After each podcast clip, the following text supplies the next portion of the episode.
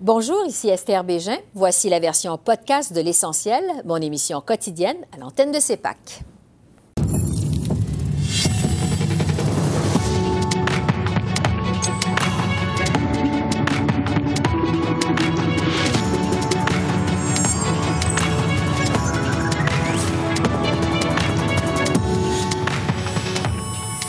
Le NPD dévoile sa plateforme pour le Québec et accède aux demandes de François Legault en santé. Retour sur le face-à-face des chefs en français. Qui en sort gagnant, qui en sort perdant? L'analyse des chroniqueurs Francine Pelletier et Conrad Yakabouski. Et maintenant que toutes les plateformes électorales des partis sont dévoilées, on en débat avec notre panel de candidats.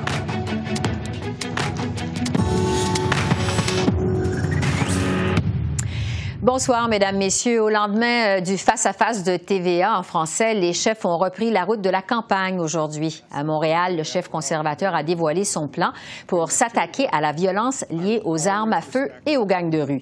Erin O'Toole promet, entre autres, d'amender le code criminel pour faciliter le travail de la police et des procureurs et d'augmenter les ressources des douaniers pour contrer l'importation d'armes à feu. M. O'Toole a aussi réitéré sa volonté de maintenir l'interdiction des armes d'assaut, même si sa plateforme promet de renverser les restrictions adoptées par le gouvernement libéral. De passage à Longueuil, le chef du Bloc québécois a présenté ses promesses aux agriculteurs. Yves-François Blanchette s'est engagé à redéposer un projet de loi pour protéger le système de gestion de l'offre au Québec. Le Bloc demande aussi le rapatriement au Québec de la gestion du programme de travailleurs étrangers. À Toronto, le chef libéral a rappelé qu'il irait de l'avant avec la vaccination obligatoire pour les passagers qui voyagent par train, par bateau ou par avion. Et Justin Trudeau a aussi promis de nouveau de transférer de l'argent aux provinces pour les aider à mettre en place un passeport vaccinal. En visite dans la vieille capitale, le chef du NPD a présenté sa plateforme pour le Québec. Jock Meeting s'engage notamment à augmenter les transferts fédéraux en santé de 28 milliards de dollars au pays, comme le demande le gouvernement Legault et les provinces. Notre engagement, c'est d'augmenter les transferts en santé. On doit s'assurer qu'on aide les gens pour moi, mes valeurs sont, claires. Si quelqu'un souffre, je ne peux pas rester les bras croisés. Si les Québécois, les Québécois souffrent, je ne peux pas rester les bras croisés, je dois agir, je dois les aider, je dois trouver les façons de travailler ensemble pour améliorer les choses. Et c'est exactement ce qu'on va faire. On va augmenter les transferts en santé et on va toujours reconnaître la nation du Québec. On revient sur le face-à-face de TVA jeudi soir qui, pour plusieurs, marquait le véritable coup d'envoi de cette campagne électorale au pays. Le chef euh, libéral Justin Trudeau a été pris à partie par tous ses adversaires qui lui ont reproché d'avoir euh, déclenché ces élections alors que le Canada est aux prises avec la quatrième vague de la pandémie. D'entrée de jeu, M. Trudeau a été appelé à justifier ces élections. Voici un extrait. L'élection maintenant, elle est importante parce que c'est maintenant que les décisions se prennent sur la vaccination, euh, sur comment on va en finir avec cette pandémie et aussi comment on va rebâtir en mieux. C'est pas dans deux ans, c'est pas dans même un an, c'est maintenant dans les mois à venir qu'on doit aller plus vite pour lutter contre les changements climatiques, qu'on doit aller plus vite pour contrer la crise du logement. On a appris comment gérer une crise dans cette pandémie. On doit appliquer cette ambition aux autres crises. Et maintenant, pour analyser ce face-à-face et les impacts possibles sur la suite de la campagne électorale, je retrouve Francine Pelletier, qui est chroniqueur au journal Le Devoir, et Conrad Yakabouski, aussi chroniqueur au Devoir et au Globe and Mail également. Alors, bonsoir à vous deux. Bonsoir. On va commencer avec la performance de Justin Trudeau. Euh, bon, d'entrée de jeu, on vient de l'entendre, il a encore dû défendre sa décision de déclencher des élections. Francine, est-ce que M. Trudeau a réussi à convaincre de la nécessité de ces élections? Non, je crois qu'il n'a pas réussi à convaincre la nécessité de ces élections, ni la nécessité d'une majorité libérale, d'ailleurs. Euh, ce que M. Trudeau a fait, par ailleurs, à mon avis, c'est de nous rappeler qu'il s'est boxé. On l'avait oublié. On le trouvait euh, plutôt mou, plutôt indécis. Et je pense qu'il comprend, il, a compris qu'il fallait qu'il change d'attitude. Et hier soir, il nous a rappelé son côté combatif. Mm-hmm. Il n'est pas bon, M. Trudeau n'est pas bon dans le contenu. Il n'a pas, quand on vient le moment de dire la vision qu'il qu'il nous prépare, parce que c'était la raison de l'élection, en fait, de dire nous avons des grandes choses à faire dans l'avenir à partir de maintenant à cause de la pandémie, la crise de la crise sanitaire, la réforme de la santé, etc. Il n'est pas bon pour pour expliquer ces choses-là. Ouais. Mais il a été bon pour dire je suis avec vous, je vais, je vais protéger les Canadiens de cette pandémie. C'est sa grande c'est sa grande, c'est son grand slogan. Conrad, moi je peux vous protéger et l'homme à côté peut pas vous protéger. Alors voilà. Conrad, qu'est-ce que vous avez pensé vous de la performance de Justin Trudeau? Ben, après trois semaines de campagne, il n'a pas encore trouvé une réponse à la question c'est pourquoi vous avez déclenché ces élections.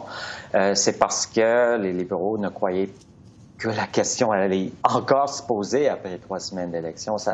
Normalement, euh, les, électeurs euh, ne s'intéressent plus à, cette question-là, ou s'intéressent plutôt aux enjeux, mais il n'y en a pas d'enjeu. Il n'y a pas, d'enjeu qui sortent comme étant prédominant et c'est ça la faiblesse de la campagne euh, libérale. Ils n'ont pas su imposer un thème prédominant dans la campagne. Donc, je pense qu'il était mal préparé à cette question et euh, pour répondre à cette question et euh, euh, c'est pour ça qu'il est devenu de plus en plus combatif parce qu'il n'avait pas une réponse claire à cette question. Ouais. sur Erin O'Toole maintenant. Bon, le chef conservateur a répété à plusieurs reprises qu'il y a un plan, qu'il y a un contrat avec les Québécois. Mais sur l'entente de 6 milliards entre Québec et Ottawa sur les garderies, bon, il y a eu plusieurs questions, évidemment, quant à savoir euh, ce qu'il en ferait euh, s'il était élu. Francine, est-ce que M. O'Toole a été clair sur cette entente, selon vous? Ben, pour moi, son mandat hier soir était beaucoup plus large que, que ça, que de préciser mm-hmm. son, ce qu'il va faire avec les garderies au Québec, c'était de s'introduire au Québec, parce que c'est vraiment la première fois qu'on le voit en élection, en campagne électorale. Il est absolument peu connu au Québec, et non seulement de s'introduire, mais idéalement de faire une connexion. Et à mon avis, il n'a pas réussi le coup. Là. C'est c'est devenu presque risible à force de l'entendre dire j'ai un plan, j'ai un plan, c'est dans mon contrat. D'ailleurs, Yves-François Blanchet l'a très bien compris en disant avec qui l'avez-vous signé ce contrat-là, en autre mot, en montrant que c'était un peu vide son affaire. Et que euh, ce qu'il a dit d'intéressant euh, à un moment donné, trop tard à mon avis, c'est en disant je suis un nouveau chef et j'ai une nouvelle approche, ce qui est tout à fait vrai c'est une bébête rare dans la constellation conservatrice, Monsieur euh, O'Toole. Mais il nous a pas prouvé qu'elle était, il nous a pas convaincu qu'il était si nouveau que ça, parce qu'il nous a pas parlé de cette approche-là. De simplement dire, je vais vous donner de l'argent, je vais vous laisser tranquille. Harper et les autres, ça fait longtemps que c'est établi ça, par, qui sont décentralisateurs, les conservateurs. Ah. On veut savoir qui est capable de contrôler sa, sa, droite religieuse, mm-hmm. sa droite droite, là qui nous fait peur aux Québécois comme à d'autres euh, à d'autres Canadiens. Euh, Et ça, il l'a pas du tout démontré. Mm-hmm. Euh, Conrad, parce que c'était une première expérience de débat pour Erin O'Toole, qui, comme le disait bon Francine, devait se présenter hier aux Québécois. Qu'est-ce que vous avez pensé de sa performance à lui lors de ce face à face? Trouvais honnêtement que c'était une euh, performance acceptable. c'était pas excellente, mais euh, c'était pas Andrew Scheer. Et déjà, en n'étant pas Andrew Scheer, il a prouvé qu'il est un nouveau chef avec une nouvelle approche. Je l'ai trouvé un peu trop scripté et qu'il faut qu'il fignole ses réponses euh, à certaines questions comme la question sur les garderies, compte évidemment sur le fait que euh, même s'il y a un engouement pour les CPA dans les grandes villes, il y a beaucoup de Québécois et beaucoup de parents québécois qui n'ont pas d'enfants dans les CPA, qui envoient leurs enfants soit dans des, euh, des garderies privées non subventionnées ou dans les euh, garderie en milieu familial et dans le reste du Canada, évidemment, euh, il compte beaucoup sur le fait que euh, sa promesse d'offrir des crédits d'impôt là, là, maintenant, aux parents, mhm. au lieu de promettre le, programme de Justin Trudeau sur pour créer des places dans quelques années euh, à 10 dollars, c'est pas immédiat. Donc, il compte sur ça. Mais il faut qu'il euh, il répond, il, faut qu'il sorte moins la cassette d'ici uh-huh. la fin de la campagne et qu'il il montre un peu plus son côté humain et moins robotique. Ouais, il faut accélérer. pour ce qui est dit François Blanchette maintenant, vous avez sans doute remarqué que la souveraineté n'a pas été abordée du tout pendant ce face-à-face, pendant deux heures. Francine, qu'est-ce qu'on doit déduire de tout ça? Ça n'a pas été euh, abordé euh, il y a deux ans non plus. Là. Mm-hmm. Euh, monsieur, monsieur Blanchet fait encore ce qu'il a, fait encore mieux il y a deux ans, c'est-à-dire de dire je suis le grand défenseur des intérêts du Québec. Mm-hmm. Nous allons, quand ça va être bon pour le Québec, on va être là. Quand ça sera pas bon, on, vous, on va vous le faire savoir. Donnez-nous de l'argent, puis mêlez-vous de vos affaires. Essentiellement, c'est son message depuis toujours. Et euh, ça, ça a très bien marché euh, la, dernière fois parce que euh, il se collait un François Legault qui arrivait et puis avec des, des, des projets de loi identitaires, la loi 21, etc. Mm-hmm. Aujourd'hui, c'est M. Legault lui-même a pris ses distances, de, je pense, de M. Blanchet. Ça marche moins bien, en plus des gaffes qu'il a fait, comme chacun sait, dans, pendant la campagne électorale, sur l'environnement, sur le fait de ne pas donner la parole à une de ses candidates, etc. Donc, M. Blanchet essayait très fort d'être un homme moins euh, contrôlant hier soir, euh, moins, euh, moins, moins, le grand rhéteur qui a une réponse à tout. Je, pense qu'il a certainement sauvé sa mise, mais je pense qu'on est en train de se d'être un petit peu fatigué du discours du bloc québécois à, celui que je vous raconte là, de dire à Ottawa mêlez-vous dans vos affaires puis nous, on sait mieux quoi faire. Euh, il y a une limite à ce discours-là. D'ailleurs, euh, le grand moment pour moi, euh, puis ça, ça concerne M. Singh, c'est quand M. Singh a planté, mais vraiment planté, alors qu'il était très peu pugnace, Monsieur, Monsieur Singh, par rapport aux trois autres hier soir, mais il a planté Yves-François Blanchet sur la question du racisme. alors que Monsieur Blanchet revient sur la vieille question, vous êtes, c'est du Québec bashing, d'insister qu'on on, reconnaisse le racisme systémique. Monsieur, Monsieur Singh a dit quelque chose de lapidaire et d'inoubliable. Il dit, ça ne concerne pas les Québécois, le racisme, ça concerne les Autochtones et les gens qui en souffrent. C'est de ça. Alors, le, côté victimaire euh, que M. Blanchet se rappelle avec, avec, avec beaucoup de joie euh, euh, a été vraiment balayé du revers de la main avec, avec brio. Oui, ben, juste, Conrad, justement, sur la performance de Jack Meeting, il a paru quand même assez émotionnel quand il a parlé de racisme systémique, soins aux aînés aussi. Qu'est-ce que vous avez pensé de sa performance à ce face-à-face? Mais pour Jack Meeting, là, il n'était vraiment pas euh, un participant dans ce débat-là. C'est sûr que cette question précise, il s'est imposé et on, le voyait très clairement que c'était pour lui, c'était personnel. Et il, il voulait évidemment que cette euh, cette, euh, cette réponse-là soit répandue dans le reste du Canada, ce qui mm-hmm. était le cas aujourd'hui. Euh, c'est ce que, ce que beaucoup de gens ont retenu de sa performance hier dans le reste du Canada.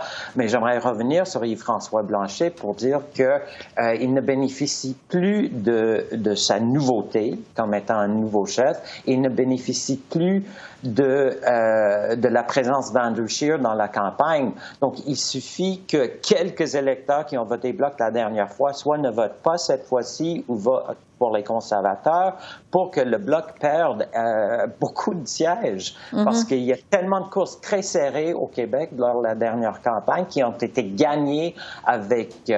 30 euh, du vote populaire. Euh, on voit que M.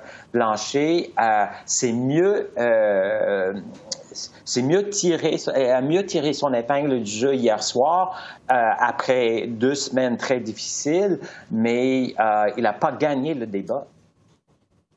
Alors, on verra les impacts de ce premier débat en français sur la suite de la campagne électorale. Euh, Conrad Yakabouski, Francine Pelletier, merci beaucoup de votre analyse. Merci. Merci. Au revoir. Merci. Et on poursuit avec ce face-à-face de TVA jeudi soir, mais cette fois avec notre panel de candidats que je vous présente à l'instant. Pour les libéraux, Greg Fergus. Pour les conservateurs, Luc Berthold. Pour le Bloc québécois, Xavier Barsalou-Duval. Et pour le NPD, Nima Machouf. Alors, bonsoir à vous quatre. Bonsoir. Bonsoir. Chacun euh, des chefs avait son lot de défis hier pour ce premier débat en français. On sait qu'il y en aura deux autres débats la semaine prochaine. Euh, Greg Fergus, d'abord, euh, je vais débuter avec vous parce qu'un des plus grands défis de Justin Trudeau hier, c'était de justifier le déclenchement de cette élection. Est-ce qu'il a réussi à le faire? Moi, je pense qu'il a bien réussi à la faire. Hier, il était, il était, il a gagné le débat parce qu'il était vigoureux, il a démontré de l'énergie, il était très limpide avec ses arguments. Euh, moi, je trouve qu'il a expliqué que notre euh, démocratie canadienne est vraiment robuste et, c'est important d'avoir une élection. Toute élection est important. Et dans cette élection-là, euh, on veut s'assurer que on va relancer, on, on, va mettre euh, venir euh, à la fin de euh, la pandémie, puis on a toutes sortes de mesures pour s'assurer qu'on peut mettre fin à la, à, la pandémie. Mm-hmm. Deuxièmement, pour relancer une économie plus inclusive. Et troisièmement, certainement, pour lutter contre les changements climatiques. Je pense qu'il a très bien fait. Et pour cette raison-là, je pense que les Canadiens vont lui prêter leur confiance. Ah, Xavier Barcelou-Duval, euh, bon, pour le Bloc, évidemment, il y a le fameux troisième lien euh, dans la région de Québec et son potentiel écologique, là, euh, selon M. Blanchette. bon, il a voulu faire une mise au point là-dessus parce que ça le rattrape jour après jour dans la campagne. Est-ce qu'il a réussi lors de ce face-à-face hier soir? Ben, je pense que oui. Je pense qu'il a bien réussi à mettre les choses au clair. Je pense que aussi euh, qu'il a réussi à faire en sorte que euh, sa position euh, devienne plus claire parce que ça, ça, a toujours été la position du Bloc québécois que c'est le Québec qui doit choisir les projets qui, qui vont de l'avant au Québec et que nous, du côté du Bloc québécois, notre revendication, c'était de faire en sorte que, ben, que le gouvernement fédéral obtempère et livre les sommes qui sont nécessaires à la réalisation des projets voulus par le, le, gouvernement du Québec, donc en mm-hmm. transmettant les, les sommes sans condition. know? Euh, je pense que ça a été un bon débat. Ça a été un débat où euh, Yves-François a été solide, a été éloquent. Euh, les commentaires des gens que j'ai eus sur le terrain, moi, c'était que les gens trouvaient que clairement, il y avait l'air d'être quelqu'un qui était transparent, puis particulièrement quelqu'un qui, qui faisait pas juste qui répondait aux questions, qui avait pas une cassette tout le temps. Ben, je pense que c'est important ça aussi, d'avoir que, que, la personne qui soit devant nous, ben, qu'il y ait vraiment un message qui est communiqué, qui soit pas un message préfabriqué, que ça vienne du cœur. Luc Berthold, je reviens sur le dossier des garderies encore cette semaine euh, parce que Erin O'Toole a été interpellé à plusieurs reprises pendant le face-à-face euh, sur ce qu'il ferait avec l'entente de 6 milliards entre Québec et Ottawa. Euh, est-ce qu'il a répondu clairement à cette question, M. O'Toole? Bah, moi, je pense qu'il a été très clair parce qu'il a dit clairement qu'il allait s'entendre avec le Québec pour le 6 milliards qui a été annoncé par le gouvernement libéral. 6 milliards annoncés, mais qui n'a pas été livré, il faut bien le dire, pour créer des places dans 3, 4, 5 ans. Et il a été très, très clair que c'est un champ de compétences provinciales et c'est au Québec, euh, avec le Québec, euh, qu'il compte s'entendre pour savoir comment est-ce qu'on va poursuivre euh, cette entente-là. Mais hier, ce que j'ai vu d'Aaron O'Toole, c'est un Aaron O'Toole qui était calme, qui était posé, qui a l'étoffe d'un premier ministre. Et d'ailleurs, ce que j'ai entendu ce matin, et les gens ont été vraiment très surpris et agréablement surpris par la qualité de son français. Et euh, moi, pour moi, Aaron O'Toole hier a démontré, a, fait une bonne prestance parce qu'il faut rappeler que c'était le seul chef qui en était à son premier face-à- ce du genre.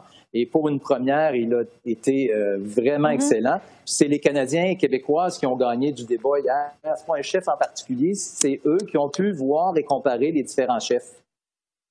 Nima Machouf, euh, Jack Meeting a été accusé hier soir par Yves-François Blanchette de faire du, du, Québec bashing. M. Blanchette a ressorti entre autres l'affaire du professeur à Taran. Est-ce que vous trouvez que votre chef s'est bien défendu hier soir? Euh, oui, moi je pense qu'il a, qu'il a très bien, surtout sur ce point-là, il s'est très bien positionné. Le bloc, on sait, à, chaque fois, ils sortent la même cassette en, en faisant peur aux, aux, Québécois et Québécoises et en disant tous les autres, ils sont contre vous. Et Jagmeet a réussi à montrer que c'est pas vrai. Nous, on est là, tous les députés euh, euh du Québec euh, pour le NPD, on est là pour servir la population du Québec. On est là pour défendre leurs intérêts et que le Québec bashing le bloc a beau dire que c'est toujours, euh, c'est toujours présent chez les autres partis, il a dit on n'est pas là. Euh, et c'est inacceptable. Et euh, justement, on est un parti où il favorise beaucoup l'autonomie du Québec. Et depuis la, la, la, la charte de Sherbrooke en 2006, on est là et on dit que le Québec peut faire ces programmes. On fait des transferts en santé, en éducation, peu importe et la province a le droit de prendre ses décisions. Et ce qui était très intéressant, Jagmeet a montré qu'il était très posé, très calme, il inspirait confiance. Et ce qui était très intéressant, peut-être c'est euh, un petit détail, mais dans la une minute à la fin où chacun devait s'adresser à la population, bien que Jagmeet a beaucoup amélioré son français, il n'est pas francophone, mais c'était quand même le seul chef qui a vraiment parlé du cœur. Il ne lisait pas ses notes. Alors, ça fait le tour euh, des performances des chefs lors de ce face-à-face d'hier soir à TVA. Évidemment, on aura l'occasion de se parler la semaine prochaine des euh, deux débats en anglais et en français du consortium de euh, diffuseurs. mais entre-temps, je vais vous entendre sur les plateformes électorales parce que, bon, tout le monde les a déposées maintenant avec celle finalement des libéraux cette semaine. Euh, je vais d'abord vous donner une quarantaine de secondes chacun pour nous expliquer pourquoi vous avez le meilleur programme électoral. Luc Berthold des conservateurs, je commence avec vous. On vous écoute. Ben, merci, merci beaucoup. D'abord, je vais parler de l'éléphant dans la pièce. Effectivement, on a un plan. Le voici pour les gens qui n'avaient pas compris encore. Et voici le contrat avec les Québécois. Donc, euh, pourquoi est-ce qu'on a le meilleur programme? Parce qu'on a des, on a réfléchi, parce qu'on a travaillé très, très fort. Et effectivement, euh, M. O'Toole a un programme pour aider l'économie à redresser après la pandémie, pour lutter contre la corruption, pour faire en sorte qu'on ajoute des sommes en santé mentale et euh, principalement une question qui revient continuellement quand on se compare avec les autres programmes, c'est notre volonté de revenir à l'équilibre budgétaire en, en l'espace d'une décennie parce qu'on sait que c'est réaliste et c'est réalisable. Mm-hmm. Et l'autre côté, le fameux contrat avec les Québécois, ben, il est disponible aussi, tout le monde peut le voir. Merci. Alors, euh, Nima Machouf, c'est à votre tour. Pourquoi le NPD aurait euh, le meilleur programme électoral? 40 secondes. Parce qu'on ose écrire l'histoire différemment. On va, nous, ce qu'on propose, c'est des, des, éléments qui sont très, très audacieux. On va donner un statut juridique au fleuve Saint-Laurent et plus euh, jamais les, les, différentes compagnies vont pouvoir détruire euh, sa qualité, euh, la qualité de l'eau. On ose dire que l'assurance maladie universelle à laquelle euh, qu'on a, on va l'améliorer. Les soins de santé mentale, les soins dentaires et les soins pour les yeux doivent être inclus dans l'assurance maladie. Le privé en santé n'a pas de place parce que la santé est un droit, n'est pas un privilège. Donc nous, on ose apporter ces éléments-là et en matière d'environnement, Merci. Euh, le troisième lien, c'est pas vrai que le transport en commun, le pétrole est pas bon. On va avoir l'occasion d'en discuter tout à l'heure. Bon, Xavier Barcelou-Duval, sur le programme du Bloc québécois maintenant, pourquoi c'est un bon programme? Ben, je vous dirais que c'est Premièrement, c'est parce que le Bloc québécois, nous, on est là pour faire en sorte que euh, les autres partis fédéraux, peu importe lequel va être, au pouvoir, qu'il n'y ait pas d'ingérence dans les compétences du Québec, puis de veiller au grain à faire en sorte que euh, les volontés de l'Assemblée nationale soient respectées. Et à travers de ça, évidemment, dans notre programme, on a dévoilé certaines priorités comme le soutien aux aînés, parce qu'on sait que le gouvernement Trudeau veut créer deux classes d'aînés. Nous, ce qu'on veut, c'est que tous les aînés puissent bénéficier d'une hausse de la prestation de sécurité de vieillesse qui est nécessaire. Ça fait des années que les aînés se plaignent de, des hausses familiques. Je pense qu'il est temps qu'on leur donne la dignité qui leur revient.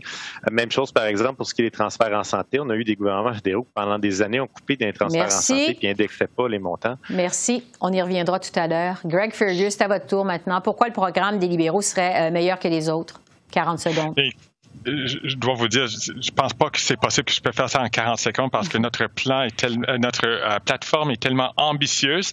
On a une plateforme chiffrée et j'invite euh, tous les auditeurs et les auditrices à regarder le site libéral.ca pour en lire davantage.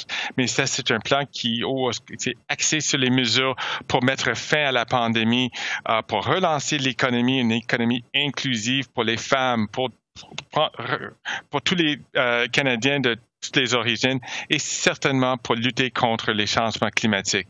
Euh, pour moi, ça, c'est un plan qui est cohérent avec euh, ce que le premier ministre avait fait durant les deux dernières années pour combattre la pandémie. Merci beaucoup, Greg. Alors, bon, on vient d'entendre chacun d'entre vous vanter le plan. Euh, j'aimerais vous entendre maintenant en débat. On peut ouvrir le débat, en fait. Qui veut répliquer à ce qu'on vient d'entendre? Qui veut prendre la parole? Vous avez sûrement quelque chose à dire. Allez-y, Luc. Allez-y. Oui, j'aurais une question à M. Fergus. Qu'est-ce qui fait en sorte, qui a empêché le gouvernement libéral de mettre en œuvre toutes ces promesses qui ont été révélées hier, alors qu'il formait le gouvernement, alors qu'il avait les mains justement pour être capable d'appliquer ces mesures-là. Pourquoi avoir lancé le pays en élection pour réaliser des choses que vous aviez déjà commencé comme gouvernement? Greg? Mais c'est certainement si, euh, parce que les Canadiens ont, un, ont plusieurs grands choix devant eux. Et c'est important que les, les, gens ont le droit de s'exprimer et que les gens peuvent choisir Mais vous aviez les mains sur le volant, qui ils veulent en finir avec la pandémie. Euh, la question vraiment que je peux poser à, à mon, mon ami Luc, c'est nous avons le seul plan qui est chiffré. Vous pouvez garder ça, libéral.ca. Mais je demande à Luc, pourquoi est-ce qu'il n'a pas mis aucun cadre financier pour son plan? Luc? Euh, c'est Ben, important. vais- C'est une question que je peux poser à tous mes collègues. Alors, Luc, allez-y en premier. Fergus, mais- On va poser les questions aux autres collègues également. Luc, allez-y. Oui, pas de problème, mais c'est facile à dire parce que notre plan a été déposé la deuxième journée du début de l'élection. Il a été envoyé directement au directeur parlementaire du budget pour le faire chiffrer et le directeur parlementaire du budget ne peut pas chiffrer un plan avant que le déclenchement des élections soit fait. Et les chiffres dont les libéraux parlent, c'est des chiffres qui ont été faits par les libéraux eux-mêmes. C'est pas des chiffres vérifiés par le directeur parlementaire du budget. Quelles sont les mesures qui vont dépasser les coûts? Quelles sont les mesures? Malheureusement, avec le, le délai qu'il donne au directeur parlementaire du budget pour évaluer l'ensemble de cette plateforme-là, on ne pourra jamais avoir l'avis d'un tiers sur leur plateforme. Nous, on attend le directeur parlementaire du budget nous donne les chiffres pour les dévoiler. Xavier Barsalut-Duval sur le fait que le programme du Bloc n'est pas chiffré. Ben, en fait, il va l'être chiffré. Euh, il y a déjà, il est presque prêt à être dévoilé en termes de chiffres. Donc ça, c'est pas une inquiétude qu'on a. Ça va arriver dans les prochains jours. Euh, mais moi, peut-être, j'aurais une question pour mes deux autres collègues euh, conservateurs et libéraux qui ont tous les deux dit que les changements climatiques étaient une priorité pour eux dans leur plateforme, alors que il n'y en a aucun des deux qui s'engage, en fait, à plafonner la quantité de production de pétrole qui est faite au Canada, alors qu'on sait, là, c'est impossible de diminuer les gaz à effet de serre si on continue à se mettre la tête dans le pétrole puis continue en fait à, à soutenir euh, cette production-là qui est extrêmement polluante. Alors qu'est-ce qu'ils vont répondre à ça? Comment est-ce qu'ils vont faire pour essayer de concilier l'inconciliable? Parce que c'est impossible. là. Qui veut répondre? Oui. Allez-y. On viendra Moi, à Nima j'aimerais- Machouf tout à l'heure dans un instant. Allez-y, Greg. J'aimerais commencer avec ça parce que c'est le, premier ministre a très bien répondu à cette question. C'est important de plafonner les émissions à gaz à effet de serre et non seulement de les plafonner, mais aussi de les réduire euh, avec le temps. Notre plan est le seul plan qui va faire ça. C'est notre plan qui était salué par les écologistes, les économistes. Tout le monde euh, qui sont des experts dans notre domaine a dit que notre plan et notre plateforme est ambitieuse et qui va vraiment euh, rencontrer les normes qui ont été établies à Paris et on va passer bien au-delà, ou je devrais dire en dessous, euh, de, euh, en termes de, des émissions à, à gaz à effet de serre. Luc, rapidement, parce que Des, des paroles, en- des paroles en l'air, crédibilité zéro. Le Canada est le seul pays sous l'administration de Justin Trudeau qui a vu ses augmenta- les gaz à effet de serre augmenter au cours des dernières années. On a eu euh, euh, on a un aperçu des genres de promesses des libéraux quand ils nous ont promis de planter 2 milliards d'arbres. On n'en est même pas à 800 000. Euh, on est très, très loin du compte. Donc, euh, les libéraux promettent beaucoup, promettent des grandes cibles, Et- mais ne sont même pas capables d'atteindre des ne, cibles qui étaient je déjà fixées. Faut- ça au sérieux, considérant que ça, c'est le seul parti qui nie l'existence des changements climatiques. il faut laisser le temps à Nima Machouf quand même sur le programme du NPD, le fait qu'il n'est pas si- chiffré, ou encore sur le programme de réduction euh, des gaz à effet de serre. Nima Machouf, on vous écoute. Oui, Euh, pour chiffrer le programme, le nôtre aussi, il s'en vient, donc ce n'est qu'une question de, temps, il va s'en venir, mais euh, moi, je veux m'attarder sur la question du climat. Je suis très contente que la question soit soulevée maintenant. Ma question ne s'adresse pas du tout aux conservateurs parce qu'on ne s'attend pas du tout que les conservateurs s'intéressent au climat et qui luttent en matière de changement climatique. Mais je m'intéresse au bloc et aux, aux libéraux, Euh, surtout aux libéraux. En achetant un pipeline, vous avez triplé la production du pétrole et triplé notre capacité à euh, transporter du pétrole. Greg euh, Euh, Fergus, le mot de la fin là-dessus parce qu'il faut conclure là, juste, Juste rapidement. avec ça, ouais, juste avec ça, vous n'arriverez jamais à vos cibles et ce n'est qu'une leurre. À part Stephen Guilbeault, je, je, je vous mets au défi de voir des environnementalistes qui sont pour votre programme. Alors, on y reviendra peut-être dans un autre, euh, la semaine prochaine pour un autre débat parce que c'est tout le temps qu'on a maintenant. Mais euh, vraiment, merci d'avoir pris part à l'exercice. Greg Fergus, Luc Berthold, Xavier Barsalou euh, Duval et Nima Machouf. Merci. Bon week-end. On se retrouve la semaine prochaine. Bon week-end, tout le monde. Bonne journée. Au revoir. Au revoir. Alors voilà, c'est comme ça qu'on a vu l'essentiel de l'actualité de ce jour 20 de la campagne électorale au pays. Esther Bégin qui vous remercie d'être à l'antenne de CEPAC, la chaîne d'affaires publiques par câble. Je vous souhaite une excellente fin de soirée, bon week-end de la fête du travail et on se retrouve mardi. Au revoir.